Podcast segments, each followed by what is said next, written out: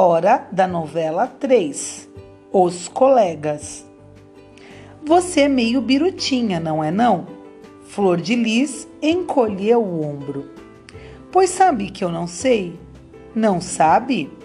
Não sei se birutinha sou eu ou ela. Vou contar a minha história para ver o que é que vocês acham. A história de Flor de Lis. Fui comprada numa loja de cachorros.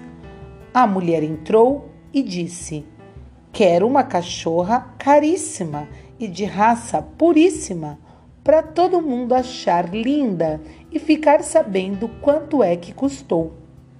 E aí ela ficou sendo minha dona e me levou para casa. Vivia me enchendo de perfume.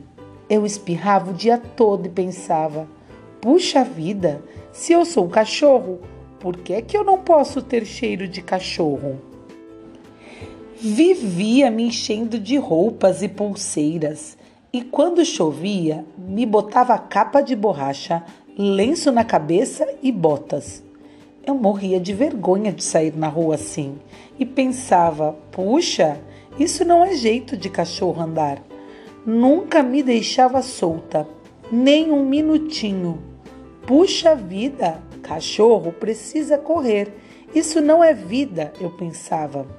E a coleira era sempre tão apertada que eu sufocava.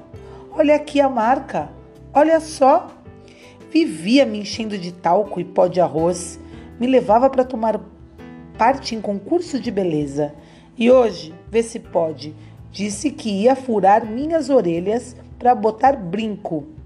E isso eu nunca vi cachorro usar.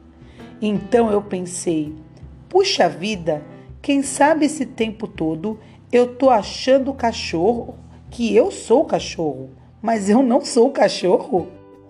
Foi aí que eu comecei a achar que estava ficando meio birutinha e me apavorei. Quando ela abriu a porta para uma visita entrar, eu fugi, corri a beça até chegar aqui. Fim. Latim e Virinha ficaram impressionadíssimos com a história. Pensaram, discutiram, fizeram perguntas e afinal deram uma opinião. Birutinha é ela.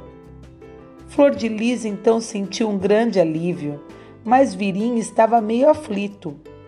Aposto que ela já está atrás de você. Na certa, Agora, no princípio, eu vou ter que me esconder um bocado bem. O monte de entulho no terreno baldio era um bom esconderijo, e então ela foi para lá. Acabou se habituando com a nova casa. Foi ficando. A amizade entre os três cresceu. E como nenhum deles sabia o que era lis, ninguém falava no lis. Flor ficou se chamando só Flor. E um dia, quando fazia frio e chovia, os três foram se abrigar debaixo do seu banco da praça e lá encontraram o ursíssimo voz de cristal. E agora, na próxima leitura, nós vamos descobrir quem é o ursíssimo voz de cristal.